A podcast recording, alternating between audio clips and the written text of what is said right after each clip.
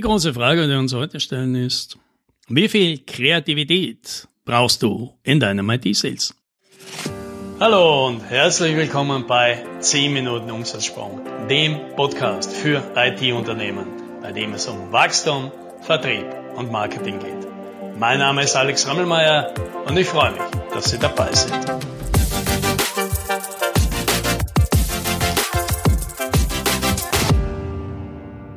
Stell dir mal vor, du sitzt im späten 18. Jahrhundert in einem Klassenzimmer und kriegst von deinem Lehrer folgende Aufgabe. Ja, zähle die ersten 100 Zahlen, also 1 bis 100, zusammen, addiere die und bring mir das Ergebnis. Und in der Zwischenzeit geht dieser Lehrer dann mit einer Kabatsche in der Hand, ja, das ist eine kleine Lederpeitsche mit einem Holzgriff, dort auf und nieder. In dieser Situation war der damals junge ja, Volksschüler Karl Friedrich Gauss, ja, der später zu einer der bedeutendsten Wissenschaftler von dem, was heute Deutschland ist, wurde.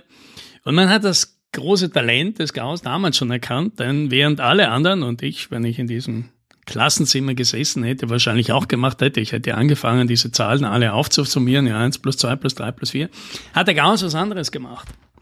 Der hat sich das angeschaut und gesagt, Moment, diese ganzen Zahlen da aufzusummieren, das sind auch in Wirklichkeit einfach nur Summe von Zahlenpaaren. Also ich kann ein Zahlenpaar machen aus der größten und der kleinsten Zahl und aus der zweitgrößten und der zweitkleinsten und der drittgrößten und der drittkleinsten und so weiter. Ja, also ich kann sozusagen sagen, also das ist ein Zahlenpaar von 1 plus 100, ja, und ein Zahlenpaar von 2 und 99 und 3 und 98 und dann sehe ich immer, das ist immer 101.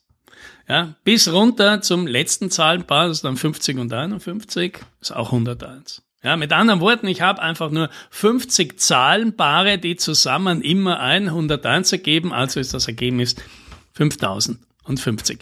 Und das stand dann genau auf dem Zettel, das der Gauss damals nach kurzer Zeit abgegeben hatte. Ja, warum erzähle ich das? Ja? Weil jetzt kannst du natürlich, ja, wenn man das jetzt mal so erklärt kriegt, dann denkst du, ja, ist ja logisch, ja? kann man sich auf die Stirn schlagen, sagen sie eigentlich ganz einfach. Es ist ganz einfach, wenn man es sieht. Und wenn es noch nicht da ist, ist es fast unmöglich zu erkennen. Ja, und das sind diese Momente, diese Geniestreiche, diese Momente der besonderen Fähigkeiten oder der besonderen Portion der Kreativität. Und wahrscheinlich kennst du die ja von dir selbst auch. Ja, das meiste, was man macht, 98 Prozent der Arbeit, die man macht, ist einfach solides Handwerk. Ja, nicht alles davon, manches ist einfach nur rumprobieren, also zumindest wenn du so arbeitest wie ich. Manchmal hat man einfach keine Ahnung, was man tut und probiert einfach was aus. Das meiste ist solides Handwerk und dann manchmal gibt es eben diese ganz besonderen Geniestreiche, mit denen einem etwas so richtig glückt und etwas danach so unglaublich viel besser funktioniert.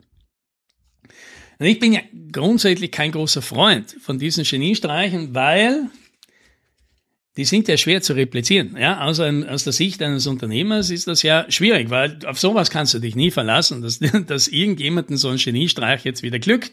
Und selbst wenn du Leute hast, die wirklich diese Geniestreiche am laufenden Band quasi produzieren, die einfach unglaublich gut sind in dem, was sie tun, dann bist du halt als Unternehmer und Unternehmer, Unternehmerin von diesen Leuten abhängig. Und selbst wenn du selbst diese Person bist, dann ist halt dein Unternehmen abhängig von dir und du kommst aus dem Unternehmen und aus dieser Arbeit nicht raus, weil du bist quasi unersetzbar.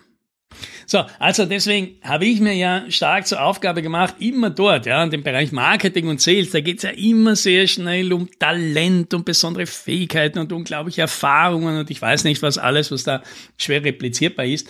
Und ich schaue da immer gerne sehr genau hin, ob das wirklich so stimmt und ob man das nicht ersetzen kann. Eins der, der großen Beispiele, wie man sagt, Verkaufstalent selbst ist, dass es überschätzt weil man kann fast jedes Talent dadurch gleichwertig ersetzen, indem du einfach Leuten mit durchschnittlichen Fähigkeiten viel bessere Rahmenbedingungen gibst. Dem Sales heißt das einfach, statt zu versuchen, den Leuten bessere Salesfähigkeiten und Talent beizubringen, mach es ihnen einfach, indem du die Rahmenbedingungen veränderst. Also ganz konkret, gib ihnen bessere Leads, gib ihnen einfache, attraktive Angebote und dann können die durchschnittlichen Leute besser verkaufen als die Spitzenleute, die es nicht haben.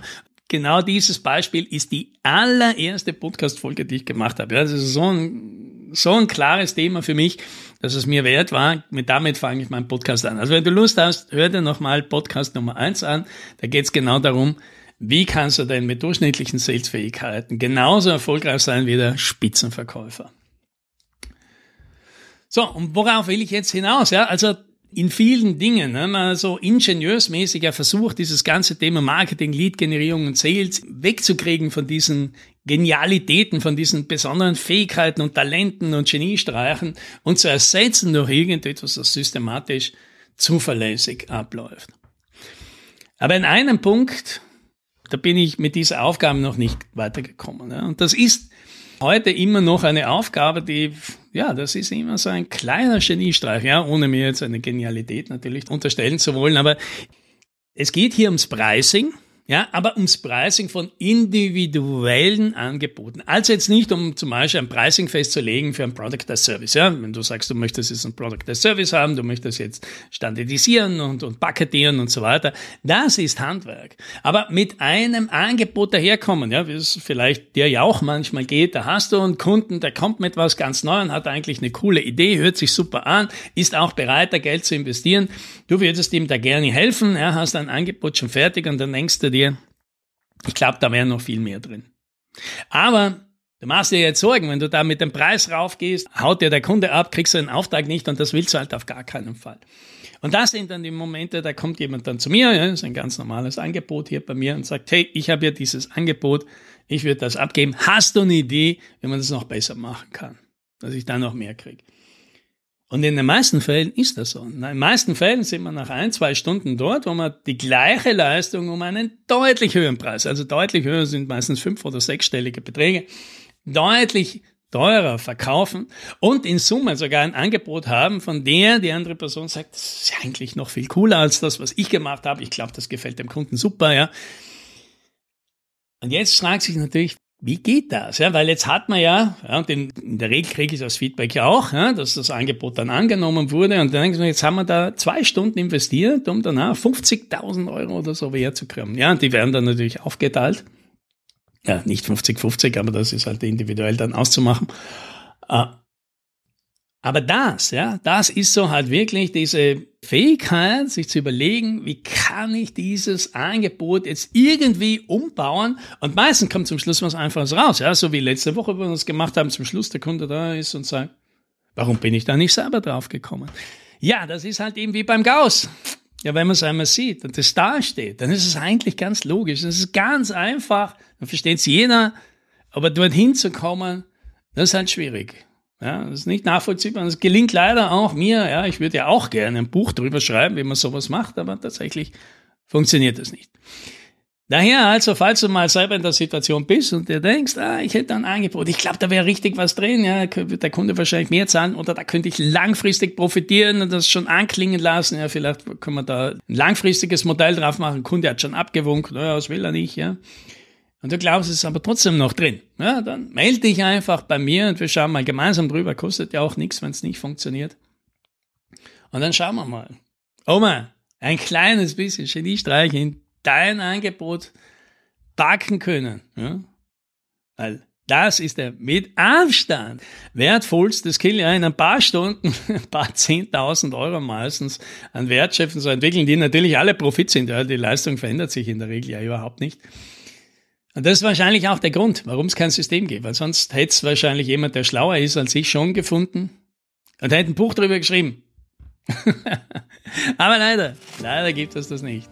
Aber vielleicht für dich, ja, vielleicht hast du selber diesen Geniestreich und wenn du da ein bisschen nachhelfen willst, dann rede einfach mal mit mir. In diesem Sinne, happy sailing.